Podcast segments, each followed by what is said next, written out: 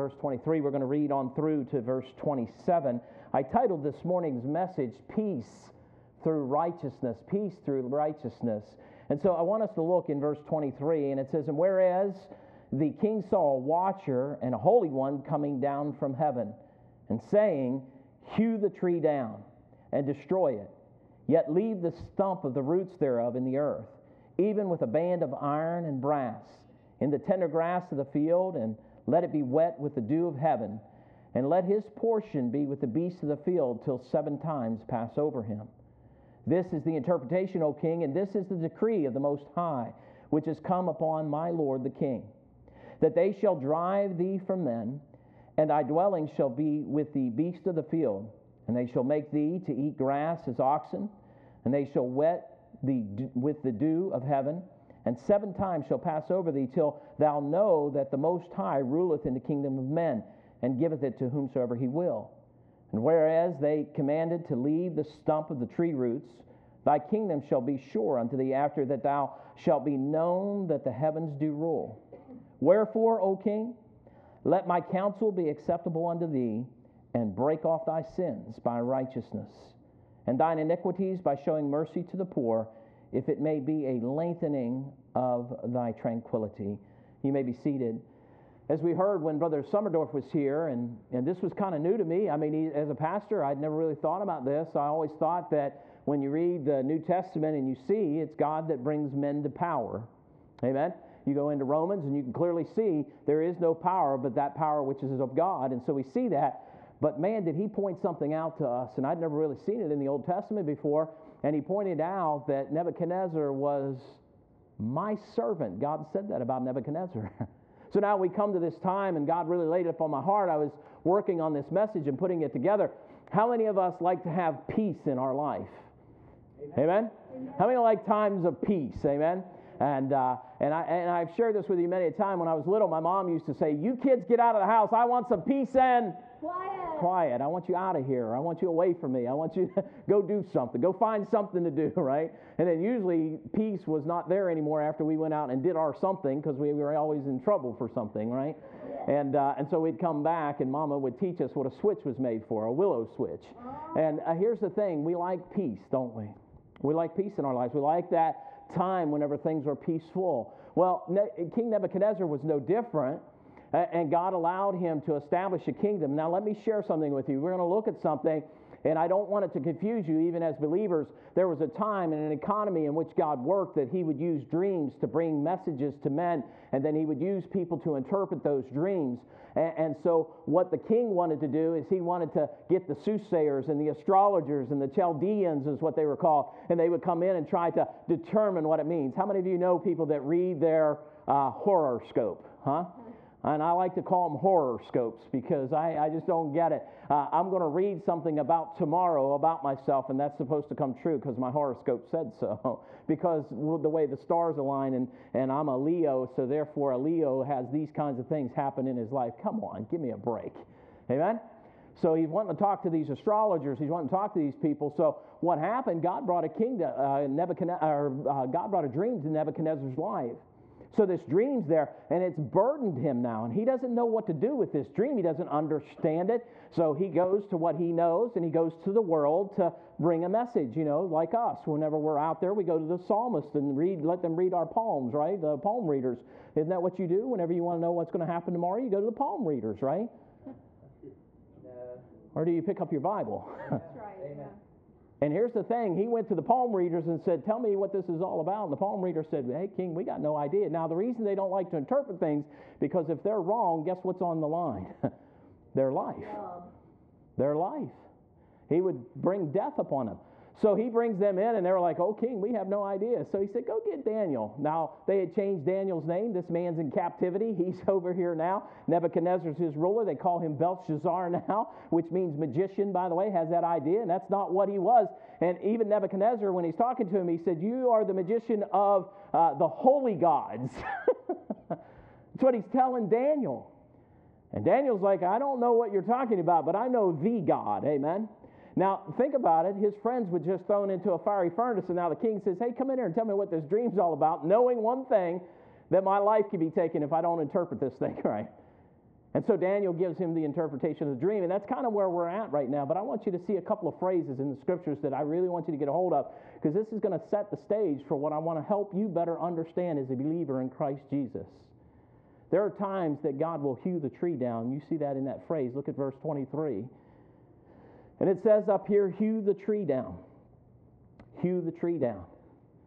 Right underneath of it says, yet leave the what? Leave the stump. Hew the tree down, but leave the stump. So I just kind of want you to get a hold of that.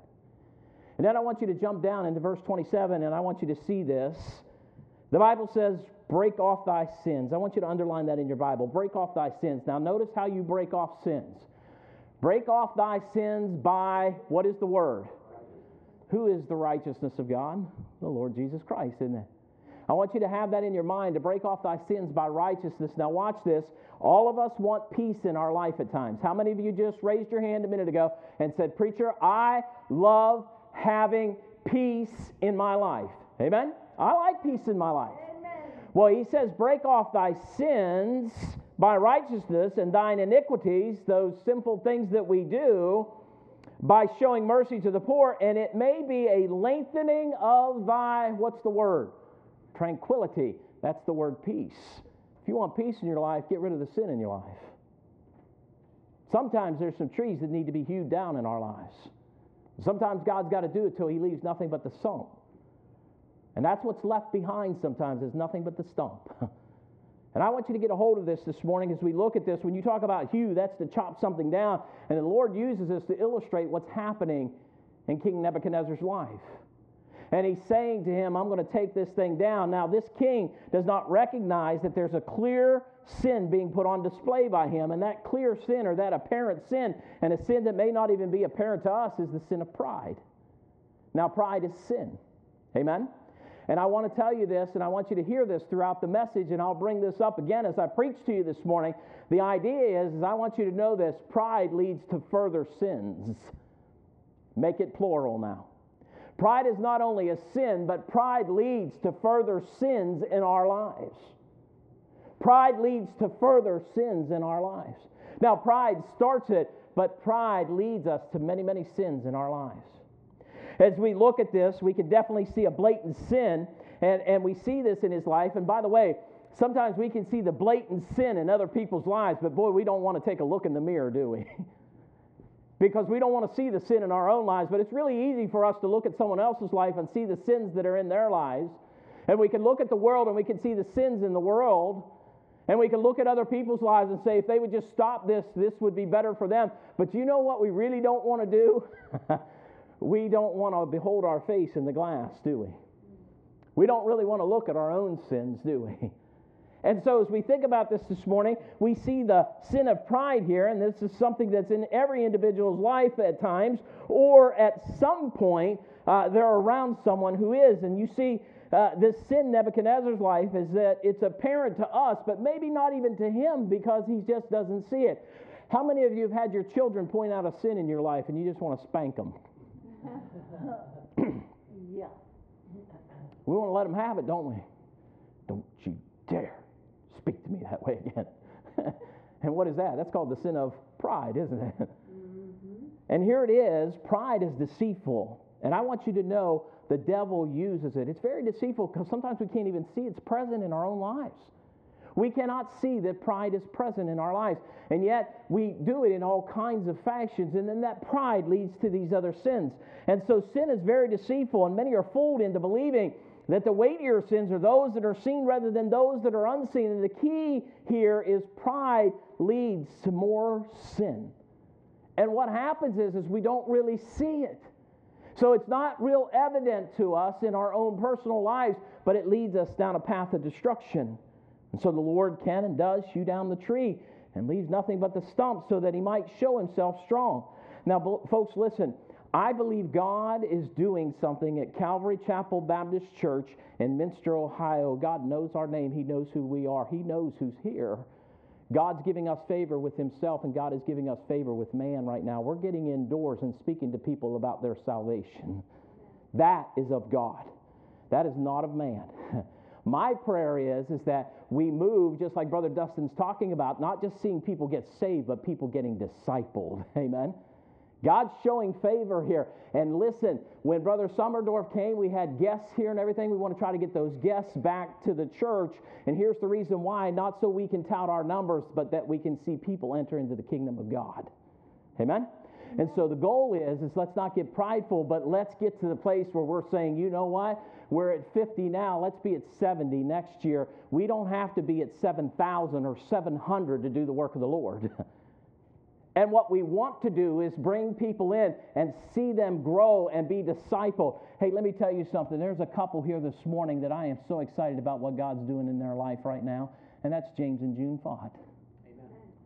When I met them, they were not where they are now, and God has worked immensely in that couple's life to the point where they were out yesterday, and James was knocking on doors by himself, even though Brother Dustin said, Just wait for me. And James got the power in him now. He's got the Holy Spirit. He's going to go knock on some doors. Amen? Amen. Amen. Folks, that's one couple out of a thousand that we've knocked on doors on already. God is at work at Calvary. Mm-hmm. And listen, sometimes He has to hew the tree down till there's nothing but a stump left so He can have the new saplings spring up out of it. How many of you have cut a tree down and then watched saplings go up out of an old stump? I got one in my front yard right now. I left it there because I was doing this message. I was like, yep, that's a perfect illustration for me right there. And I go out there and I have to weed eat and whack around that thing and, and I have to mow around and everything else. But I'm telling you what, Miss Carol, I'm just letting it grow. it's just a reminder to me that sometimes when something's cut down, it has an opportunity for new growth. And as I look at this, I see this. And let me tell you what the pleading of your pastor's heart is right now. I'm pleading for revival. We got May of 2020 coming up. I want to do a Victory Gospel Crusade in our area. I've got nine other churches encouraged to get in part and be a part of this thing. And it's not Pastor Warnick doing it, it's the God that I serve that's encouraged my heart to do these things. There you go, that's it. And I want to see God do something in this area of Midwest Ohio. I want to see revival come to this place. and I want it because of who God is, not because of our name or for our name's sake, but for His name's sake. Do you know sometimes he's got to hew a tree down? And here I'm pleading with the Lord to bring revival to our area, praying for revival to break out in our hearts. I'm praying for revival to break out in our homes. I'm praying for revival to break out at Calvary Chapel Baptist Church. That's what I'm praying for, and I hope you are too. And I want to see God do something like He's never done before. And I want to see Him make disciples at Calvary Chapel Baptist Church people who are really growing in the Lord Jesus Christ, and then have a desire to reach others and then watch them do the same. And we just keep duplicating ourselves till we go home to be with the Lord. Is there some areas, and I want to challenge you with this, of your life that need some changes? Is there some areas of your life that need some changes? Is there some places that you would say, you know what, this really needs to change in my life? Not just for the sake of change, but I want to change because of what God's Word says. Amen. I want to change because the Bible teaches me that this ought to be a part of me. And the Bible teaches me that this ought not to be a part of me. But I'm going to change because I know what the Bible says. You know what that takes sometimes? A hewing down of the tree and allowing some new saplings to start growing. Amen? And sometimes we have to break off our sins and we have to get rid of the iniquities that are in our life for that peace to start coming to our lives. I believe that's what happened to King Nebuchadnezzar. Sometimes we need some heavy pruning. I need it done right now in my in my driveway. Uh, if you come up, there's some trees there, and I and, and I try to mow under them with my lawnmower, and the branches are hanging down. And I'm telling you right now, I'm about ready to break out the chainsaw. Boom! How many of you like having those branches drag across you and everything else while you're trying to mow the lawn? You know what I mean? And so I, am saying some pruning needs to take place. Why? You do that and some new growth will occur and it'll grow up maybe a little bit higher and not hang down like it does. But here's the thing some heavy pruning, some hewing down of some trees in our lives so that we can be used of God for the Lord to open the floodgates of revival. And so I'm telling you this morning, if you really want peace in your life, there's three things that we're going to look at here. And the first thing is this you need to understand the authority of God's Word. If you want peace in your life, you need to understand the authority of God's Word. Secondly, you need to do this you need to understand that the heavens rule. Hmm. The rule is of God, not of man. And the heavens rule. We need to understand the authority of His Word. We need to understand the authority that He has and that He rules the heavens and the earth. And then, thirdly, this understand the authority of His righteousness. It will fulfill itself. His righteousness will fulfill itself. And we need to understand the authority of it. Let me give this to you. The first lesson in this authority is, is when the Lord makes a decision, it's firm, it's His declaration, and it'll stand. And listen, folks, we must have an understanding in our hearts of the ruling that comes down from heaven. Uh, we look at this and we see Daniel's in a very tough place, and the Lord was able to send a dream, and, and He brought Daniel into this situation. And God uses His word, the Bible, and listen, He no longer uses those dreams, but what happened here is this this message came to him, and he's coming to tell this man there's a problem with pride in your life. Do you know sometimes God's coming to us, He's saying, hey, there's a problem in your life, and He's trying to identify it for us. And we're not looking at it biblically. Sometimes it brings anger and it brings further sin. Sometimes God's pointing out things to us and we let it overtake us. What I'm challenging you with is this. Let me give you some verses and you can write these down. And I just want you to think about how the sin of pride leads to other sins. And so the Bible says this in Proverbs. He says in 11 12, when pride cometh, then cometh what? Shame, doesn't it? When pride enters in, it's followed by shame. And so what happens is, is we see this unfold right here in the book of Daniel in Nebuchadnezzar's life, and we'll see what happened to him in just a moment. And we'll see that when Daniel came to him, he said, Look, there needs to be a humbling in your life. And he, he for a moment, but for a moment thought that's true. And you know what? Here's what can happen to you this morning. The very thing that I'm preaching to you right now, you can say, You know, I might need that. And when you walk out this door, you'll forget every word I spoke to you from the Word of God. You'll forget it. And you'll walk out of here just as maybe prideful and as sinful as when you walked in. Not wanting to let go of those things, not wanting to allow God to work in your life. And listen, Nebuchadnezzar, for a moment, he thought this was good. He brought Daniel in, he heard what Daniel had to say, and I'm going to show you what happened to this man. The moment he decided I didn't, I didn't really need to heed to that, I just need to hear what the interpretation of the dream was. I don't really need to heed to the Word of God. I just need to know what it says, but I don't really need to do it. I just need to know what it says. And yet God desires for us to put it into effect. he says in Proverbs 13:10, only by pride cometh contention. now I want to ask you something. When pride cometh and contention follow, is that sin leading to sins? When contention enters into a home, what starts to happen? Anger starts to well up, doesn't it? Problems start to well up. We start pointing the finger at others. We start looking at what's wrong rather than what's right. We look at other people's faults and try to bring them to the surface. We're looking at everything that's wrong and nothing that's right. By the way, pride is followed by contention at times, isn't it? and then he goes on and says in 1618, pride goeth before destruction, and a haughty spirit before a fall. And what kind of a spirit is that? What kind of spirit is that that I have to be so prideful? Well, we're going to look at Nebuchadnezzar and see he was a prideful man. And this pride that entered into his life, he didn't see it as really apparent. He had Daniel come and interpret this dream. He gets the dream, he gets the answer, and just a few verses later, he does just the opposite of what God had told him not to do he goes and does just the opposite. So, note this sin of pride brings with it all kinds of sins, and generally, the sin of pride starts a downward spiral. And by the way, folks, it doesn't just happen for the unsaved, it happens for the saved. Did you hear what I said? It doesn't just happen in the life of the unsaved that they end up in a downward spiral. Pride causes the saved to end up in a downward spiral causes us to move away from God. Now, let me challenge your hearts this morning. Look at verse 30. We see what he told him in verse 7. Look at verse 30. And just to make it flow, we'll start in verse 28. And this came upon the king Nebuchadnezzar. At the end of 12 months, he walked in the palace of the kingdom of Babylon. The king spake and said, Is not this great Babylon that I have built for the house of the kingdom by the might of my power and for the honor of my majesty? And I want you to notice in verse 31 while the word was in the king's mouth, there fell a voice from where? Now, I want to get you to get a hold of this for just a second. I know you can look at that, you can read over it, and you go, oh, God just spoke from heaven. I want you to know if you're here this morning and you're saved, the Holy Spirit of God resides in you. Amen. when you are about to sin, the Holy Spirit says to you, stop it. Amen. The Holy Spirit speaks to your heart and says, knock it off.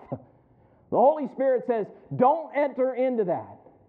Don't do that. That's no different than what's happening right here.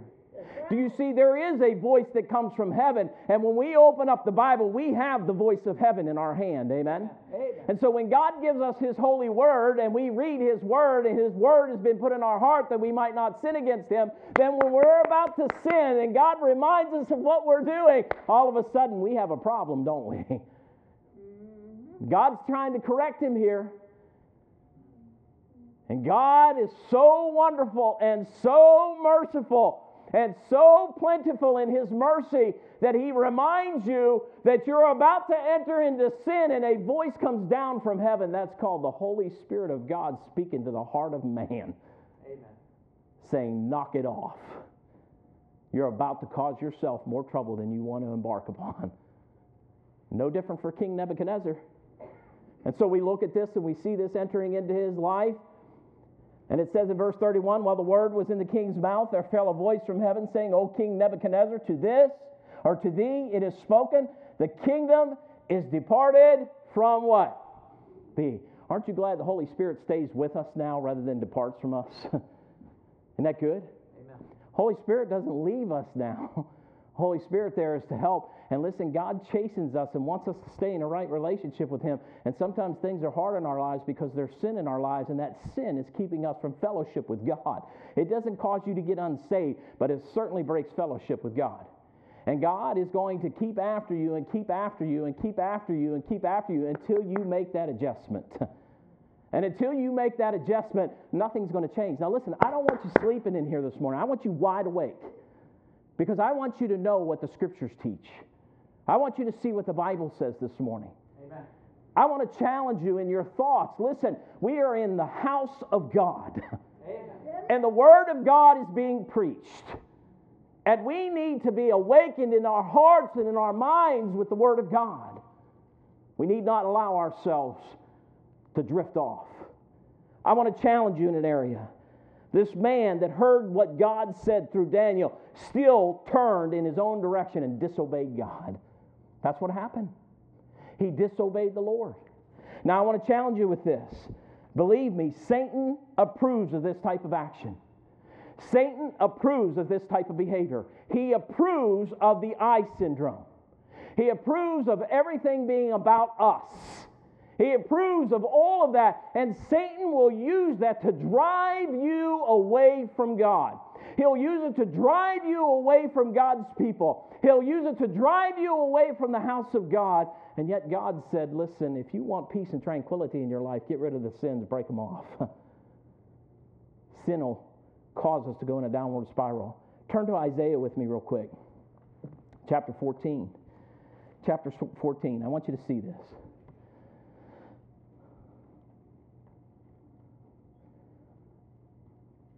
If you're with me, say amen. amen. Chapter 14, verse 12. You know these verses, probably very familiar with them. And here's what I don't want you to do uh, uh, familiarity breeds content, doesn't it? I know this verse, so therefore I don't need to see this. I want you to see this firsthand. I want you to see what the Bible says. And here's what the Bible teaches us. Look at verse 12. How art thou fallen from heaven, O Lucifer, son of the morning? How art thou cut down to the ground, which didst weaken the nations? For thou hast said in thine heart, and there's five of these in here, and I want you to see these. There's five I wills in the scriptures. And here it is. He starts with this For thou hast said in thine heart, I will ascend into heaven. I will exalt my throne above the stars of God. I will sit also upon the mount of the congregation in the sides of the north. I will ascend above the heights of the clouds. I will be like the Most High, yet thou shalt be brought down to hell to the sides of the pit. There was an eye problem there, wasn't there? What was the eye problem? It was Satan thinking he was in control, wasn't it? I am in control. I am greater than God. And folks, listen, when we become disobedient to the Word of God, and I is the first thoughts in our mind, we need to set that aside because you're headed for a downward spiral. I want to challenge you in your thinking this morning. Sometimes we have to hew the tree down so that the new saplings will grow. Amen. And if we're going to allow those new saplings to grow, sometimes we have to prune. We have to get some things out of the way. Now, listen, none of us in here are angelic in any way. I know all of us are sinners, including the man standing before you. And there are sins in my life, and I need to ask God to forgive me for those sins, and I need to live according to the scriptures, just like you do. When I come to preach to you, I don't preach perfection. I'm not up here telling you about all my shiny diamonds. I'm here to tell you that there's coal on the other side of my ring. And the thing of it is, is that all of us have that in our lives. And what we need is a holy, righteous God to help us overcome it. Amen. What Nebuchadnezzar did here was sinful. God had already told him what to do, and he ignored God.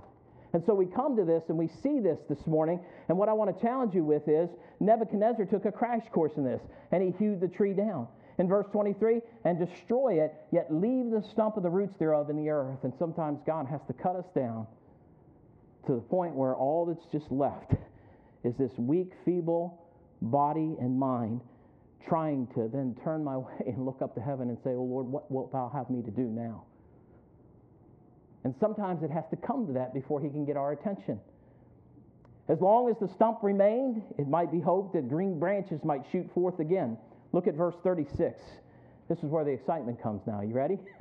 this is where the joy comes back. Look at verse 36. And he says, At the same time, my reason returned unto me, and for the glory of my kingdom, mine honor and brightness returned unto me, and my counselors and my lords sought unto me. And I was established in my kingdom, and excellent majesty was added unto me. Now I, Nebuchadnezzar, praise and extol and honor the King of heaven, all whose work are truth and his ways judgment, and those that walk in pride, he is able to do something. What's he able to do? He's able to cut them down, isn't he?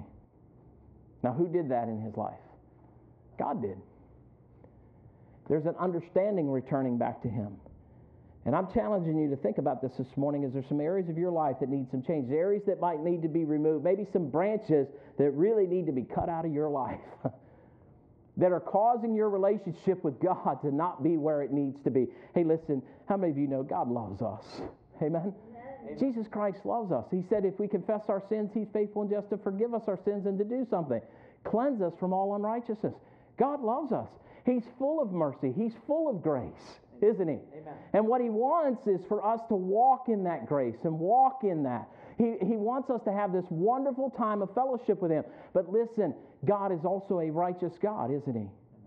And the thing that God cannot look upon is sin. And when there's sin in our lives, understand me, folks, our fellowship with God is never where it can be when there's parent sins in our lives. And they're there, and our walk with God is never what it's going to be when those apparent sins are evident in our lives and we're not walking with God. We're not seeking His forgiveness. Now, listen, He's a merciful God, He's a God that forgives. And God loves each and every one of you. Listen, He sent His only begotten Son to die for you. And what He's saying to you is, is now, if you love me, keep my commandments. It's not just the Ten Commandments that He's talking about. Those Ten Commandments, four are Godward, six are manward. And God says the entire scriptures encompass those Ten Commandments. And what He's asking of us is, as our friend, and if we love Him, we will keep His word. Amen. That's what He's telling us. Amen. And what it is, is sometimes we have angerness in our hearts and bitterness in our hearts because maybe a situation didn't turn out like we wanted it to. Or maybe there's that, I am building my empire, I am building my kingdom, and listen, God is not going to get in my way of my empire and my kingdom. And listen, the most important thing to me is my 401k plan and my retirement plan, and I am the most important thing, and everything about me is so important that God is not that important to me anymore. I will use God as I see necessary. Preacher, those are harsh words. No, that's where we get as human beings. It's exactly what Nebuchadnezzar was doing. He saw those boys in that furnace. He saw what God did with those boys, and he said, Look, there's a fourth like unto the what? Son of God.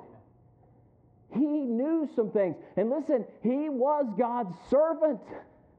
But yet he became very prideful, very dictatorial in nature, very nasty, very unkind to people, taking God's people and putting them into captivity. And is there some areas of our lives that need some changes? We must also allow God to guide us because of his position. If you look at verses 25 and 26,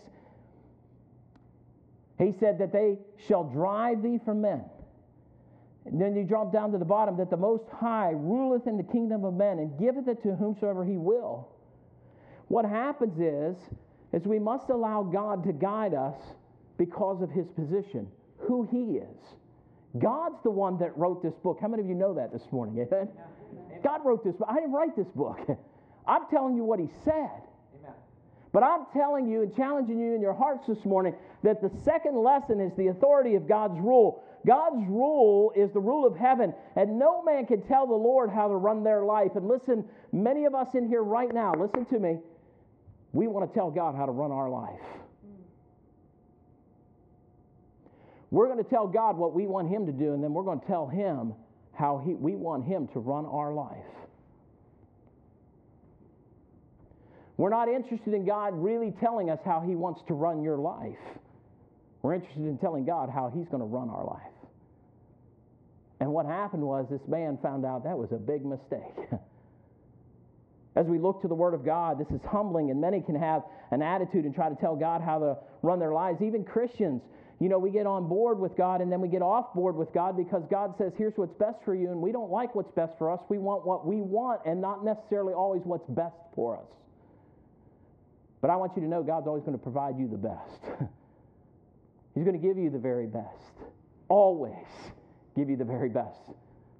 My pastor used to make a statement every once in a while. He said, Bob, it's better to want what you don't have than to have what you don't want. He used to tell me that all the time. It's better to want what you don't have than to have what you don't want. How many of you have been in that boat that you got what you didn't really want, right? Huh? It's better to want what you don't have than to have what you don't want. Sometimes we end up on the latter end of that, don't we? We have what we don't want. And here's the thing here's this man. He has this kingdom. God's given him all. And really, all he's doing is trying to use him and maybe even woo him to himself. He's, he's blessed him immensely. And yet he comes and he says, Is not this great Babylon that I have built? is this not my 401k plan that I have built?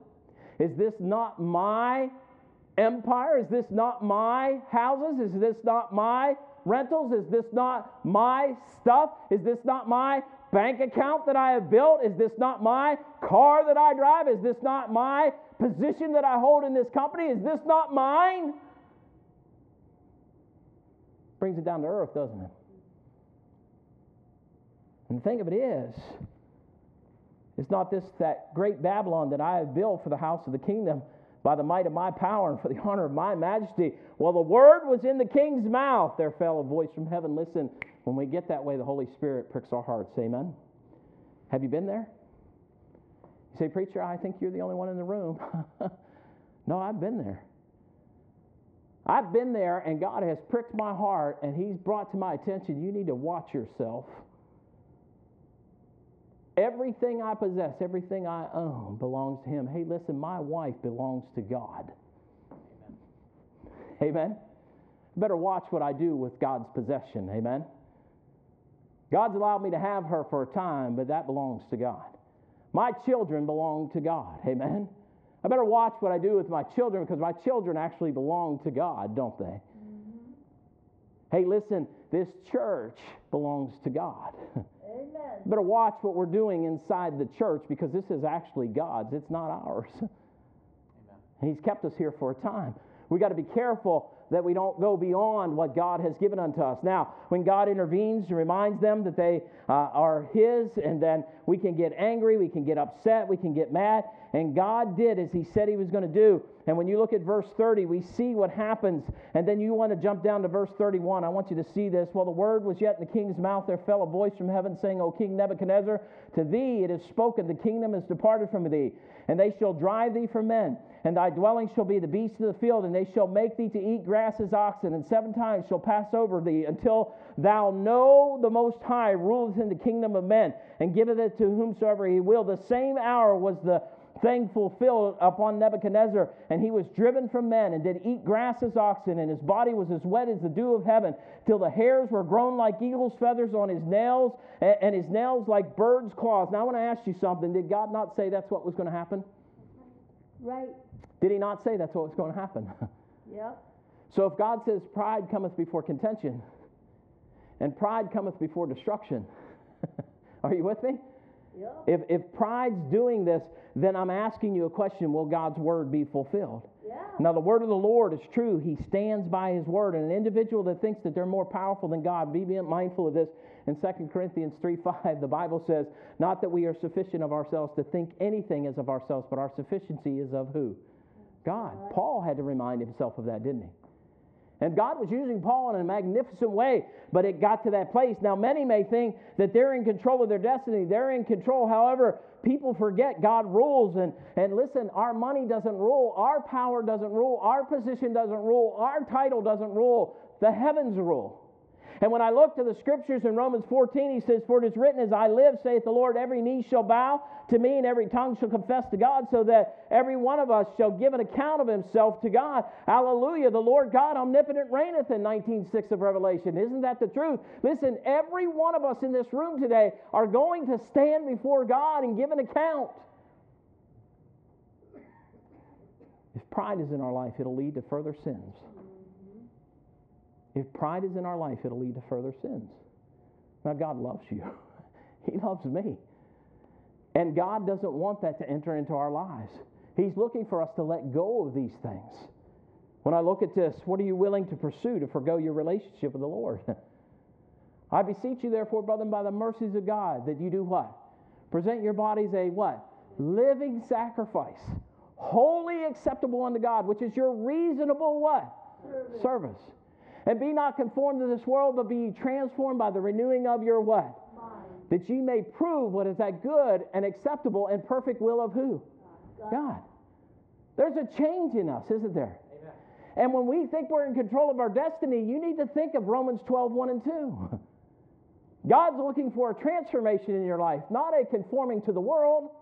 He's looking for us to change, to transform us, to change from one to another. And when you got saved, you were transformed from the, uh, the, the, the idea of dying and going to hell to a, an eternal heaven. There's a transformation that took place. Then you no longer belong to yourself, you belong to God. And in so doing, Nebuchadnezzar, he missed it.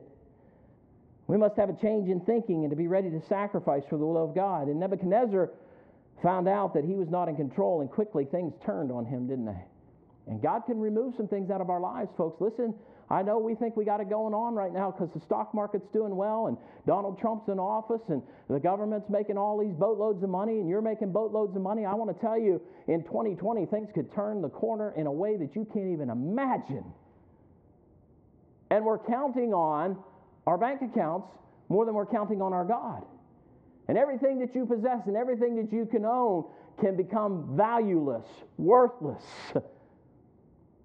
And the thing of it is, is that the only thing that really counts is that which counts for eternity. What am I doing in regards to eternity? Brother Dustin, I'm so grateful that you're here. I'm thankful that we're out knocking on doors. And I'm thankful that we're sharing the gospel with people. And I want you to know, folks, that's the greatest need our nation has right now is the gospel of Jesus Christ. We don't need more money. we really don't. We don't need more possessions and we don't need more stuff. we need Jesus Christ. Job 121 and said, Naked came I out of my mother's womb, and naked shall I return thither. The Lord gave, and the Lord hath taken away. Blessed be the name of the Lord. Nebuchadnezzar was to find out that heavens do rule, and only the power that he has is not his own, it's the power of God in his life. So I want you to think about this. Not only the authority of God's word in your life, get a hold of this now. What about the authority of God's rule in your life? I know his word, but is it ruling my life? I know his word, but is it ruling my life? I know the authority of God's word, but do I understand the authority of God's rule? Are you trying to tell God how to run your life, or are you letting God run your life? and what we have to get to the place is, is we can't become a Nebuchadnezzar. We have to turn away from our own thoughts. Maybe it's going to take some trees getting hewn down in your life. Maybe it's going to take some cutting of some branches, some pruning, some things being taken out, some things to be removed, some changes that really need to take place in your life. And the last thought is this realize that it is not men of this earth that control all, but the righteousness of God. In verse 27, get a hold of this. We, wherefore, O king, let my counsel be acceptable unto thee, and break off thy sins by righteousness and thine iniquities by showing mercy to the poor, if it may be a lengthening of tranquility. God wanted Nebuchadnezzar to understand that the heavens do rule, and the king was given some instructions in verse 27. And he says, Break off thy sins by righteousness. And he said, Break off thine iniquities. Listen, that evilness that's in you. And the result of doing that, God says there'll be a lengthening, there'll be a calm, there'll be a stillness, there'll be a quietness that can enter into your life. I started off the message with this. How many of you recall this? How many of you like peace in your life? I do. Right? Now, the message has done this while you've been in here, hasn't it? it's taken us on a roller coaster ride. And the thing of it is, is what I don't want you to forget how many of you really want peace in your life? Then we have to remember the authority of God. We have to remember the Word of God. And we have to remember that His righteousness rules. And I want us to look at this thought, and I'll finish with this this morning. When you look at righteousness here, we see in 1 Kings 19 11 and 12, it says, And he said, Go forth and stand upon the mount of the Lord. And behold, the Lord passed by, and a great and strong wind rent the mountains, and brake in pieces the rocks before the Lord, but the Lord was not in the wind. and after the wind, an earthquake, but the Lord was not in the earthquake. And after the earthquake, a fire, but the Lord was not in the fire. And after the fire, go ahead, Miss Connie. Go ahead and say it. Mm. How many of you have had that still small voice just knocking on your heart? That still small voice that's trying to talk to you. That still small voice that's saying, hey, listen to me. Oh, because when the wind comes and the earthquake comes and the fire comes, it's got our attention, doesn't it? What about that still small voice? See, God's trying to speak to you right now. He's trying to speak to your hearts right now. He's trying to communicate something to you, and that communication is this Do you want that peace in your life? You know, Nebuchadnezzar finally gave in. Look at verse 34 here. And at the end of the days, I, Nebuchadnezzar, lifted up mine eyes unto heaven. And mine what?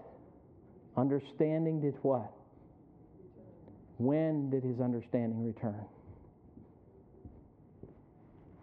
When he started looking which way? when did he start gaining understanding again? When he looked up. Watch what it says about him. Look at the verse with me, okay? And he says in verse 34, he says, uh, I, and, and, and he lifted up his eyes to heaven, and mine understanding returned unto me. And I blessed the Most High, and I praised and honored him that liveth forever, whose dominion is an everlasting dominion, and his kingdom is a generation to generation. And all the inhabitants of the earth are reputed as nothing, and he doth according to his will in the army of heaven, and among the inhabitants of the earth and none can stay his hand or say unto him, What doest thou? now, I want you to get a hold of this. Remember this. Are you trying to tell God how to run your life? Are you asking God, How should I run my life, Lord? Are you counting on the empire that you're building for yourself? Or are you counting on the Son of Man to return one day? You see, in our minds, we want to tell ourselves as believers, I believe God's word. Do you believe God's rule? and do you live by his righteousness? You see, when you look to this, this man, he was told exactly what to do. You say, well, preacher, we can read that. I mean, he knows exactly what he was supposed to be doing. And he knew what not to do, preacher. Why would he do this? We know exactly what to do. and we know exactly what not to do. And we do it anyway. Are you with me? Amen. It happens, doesn't it? We know what we're supposed to be doing. How many of you know you're supposed to read this? Amen. Amen. Amen. Now, I'm not getting you to raise your hands, but how many of you put it off today and didn't read it? We know we're supposed to study this. How many of you picked it up and studied it today, or did we put it off? we know we're supposed to memorize this. How many of you put it off and didn't do it today? Amen. We know what we're supposed to be doing, don't we? How many of you know the Bible says, be angry and sin not? Amen. How many of you got angry this week and sinned? You don't have to raise your hands. I can almost guarantee we got almost 100% in here. Somebody got angry. Somebody sinned. We know what we're supposed to do, but we are not. And we know what we're not supposed to be doing, and we're doing it. So when you look at Nebuchadnezzar's life, don't point the finger so hard. Look at his life and say, Oh Lord, bring that understanding back to me. Help me understand this truth. I'm looking for the peace of God to enter into my life. Now I'm going to take you to the New Testament. We'll read this verse and I'll close in prayer, okay? I want you to turn to Philippians with me, if you will. Chapter 4.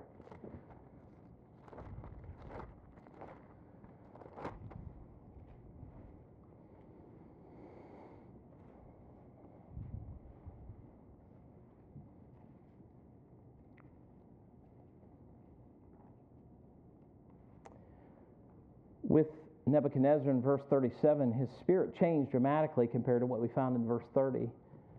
We see that prideful person come out, and then we see a man saying, My understanding's returned unto me.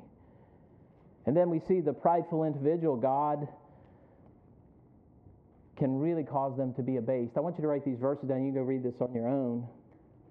But go read Luke chapter 18, read 9 through 14, and look at what it says. You know, where the, the Pharisee comes in and the and the, the publican comes in and they're praying together. How many of you know the story there, right? and the Pharisee comes in and says, Oh God, I thank God I'm not like this. I'm not an extortioner. I'm not this. I don't do this. And I'm not like that publican. And the publican could not lift up his eyes.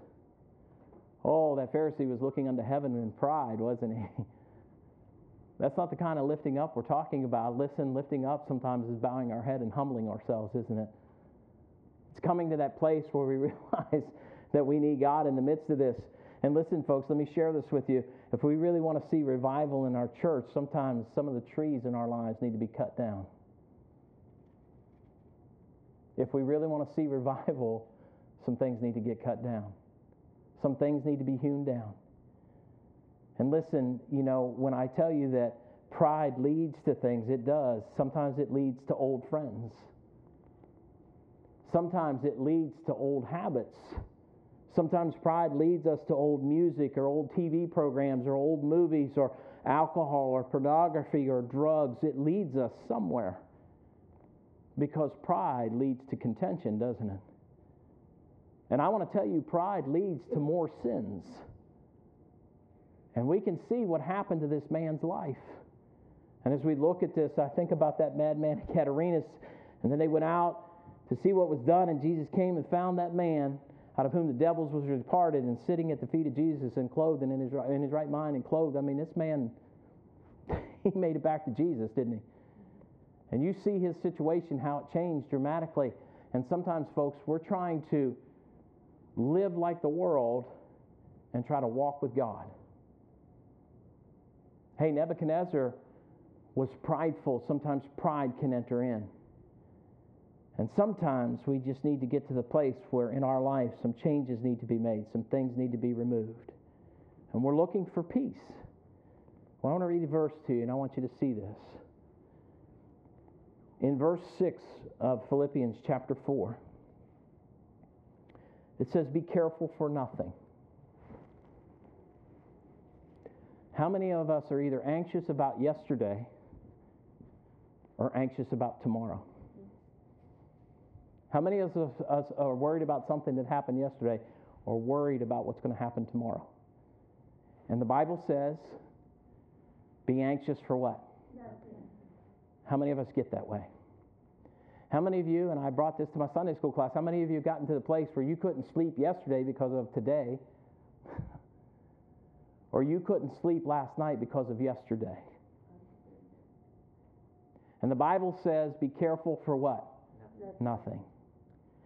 Peace through righteousness is what I want you to see in this verse. Now, watch what it says. he then says this in everything uh, by uh, in everything by prayer and supplication with what let your request be made known unto god now watch this look at verse 7 with me and the peace, peace of who god. which passeth all what shall keep your hearts and minds but who's it going to come through i want you to know jesus christ is the righteousness of God. Amen? Jesus Christ is your peace. Why are we so anxious over things? Hey, Nebuchadnezzar came in. God said, This is what I'm going to do.